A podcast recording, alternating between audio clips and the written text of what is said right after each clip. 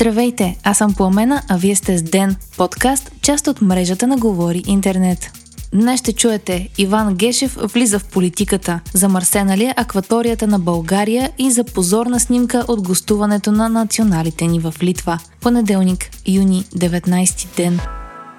Вече бившият главен прокурор Иван Гешев направи заявка, че ще влезе в политиката в изявление днес. В 5-минутно обращение, публикувано в YouTube, Гешев обяви, че е подал оставка като прокурор и говори за последно като магистрат. Според бившият обвинител номер едно, отговорни за отстраняването му са крадливи политици, мафията и престъпни олигарси, които не са искали делата им да стигнат до съда. Обращението на Гешев беше силно емоционално и наситено с символи. Той определи себе си като последовател на заветите на Левски, а прокуратурата под неговото ръководство като последният защитник на народа. Гешев каза, че никоя прокуратура не може да се справи с корупцията, когато тя е държавна политика и че политическите проблеми се решават с политически средства. Заяви и че ще продължава да води битката за истина и справедливост за Отечеството.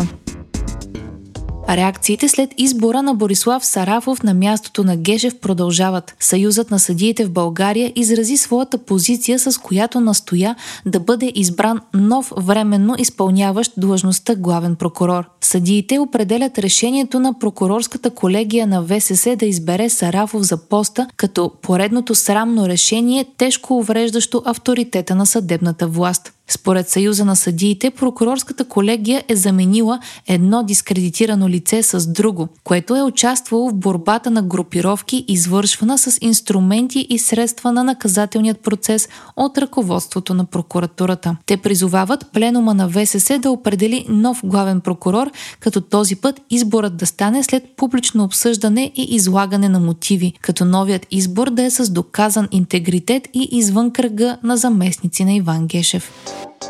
В същото време Борислав Сарафов предложи бившият служебен министр на правосъдието от служебните кабинети на Румен Радев Мария Павлова за заместник на главния прокурор няма повод за притеснение за замърсяване на българската акватория към този момент, съобщава Министерството на околната среда и водите. Извършва се пълно проследяване на възможни екологични щети в българската акватория на Черно море. Сателитните наблюдения и моделирането на водните течения не будят притеснение. Днес са били взети проби от няколко брегови точки, като са добавени и нови показатели за пестициди и за други вещества. Предвижда се всяка седмица да се вземат проби от бреговите точки, а морските точки да бъдат изследвани всеки месец. Направените симулации показват евентуално придвижване на замърсяване към нашата акватория след 27 юни, коментира шефа на басейнова дирекция. Притесненията за замърсяването на акваторията ни и промяната на екосистемата в морето се надигнаха след като стената на язовира Нова Каховка в Украина бе взривена и тонове замърсена сладка вода се изляха в Черно море.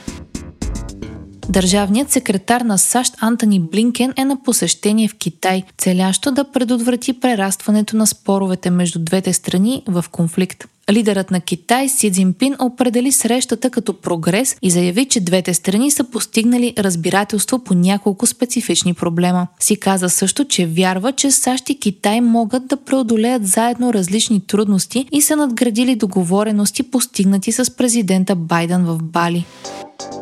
В същото време Golden Sachs са намалили прогнозираният растеж на китайската економика. Причините – ниската стабилност и надвисналият облак над имотния пазар. Банката е намалила и прогнозата си за очакваният брутен вътрешен продукт на втората най-голяма економика от 6% на 5.4%. Goldman Sachs остава от най-оптимистичните относно китайската економика. Футболните ни национали влязоха в новините в Литва, но не само с резултата от спортния двубой в петък. Електронно издание публикува снимка от съблекалнята, която са използвали националите ни в стадиона в Каунас. Съблекалнята е буквално зарината от буклук. Пластмасови бутилки, кутии от пица, банани използвани хавлии. Според литовското издание, футболистите ни не са очаквали изхода от мача в петък, а в съблекалнята не са липсвали скандали и разправи. В петък националният ни отбор по футбол завърши едно на едно гостуването си в Литва в европейската квалификация, като така те загубиха шанса да се класира за първи голям шампионат от 2004 година насам. Домакините играха почти целия матч с човек по-малко заради директен червен картон. Вие слушахте подкаста Ден, част от мрежата на Говори Интернет. Епизода подготвих аз, Пламена Крумова Петкова, а аудиомонтажа направи Антон Велев. Абонирайте се за Ден в Spotify, Apple iTunes или някое от другите подкаст приложения, които използвате.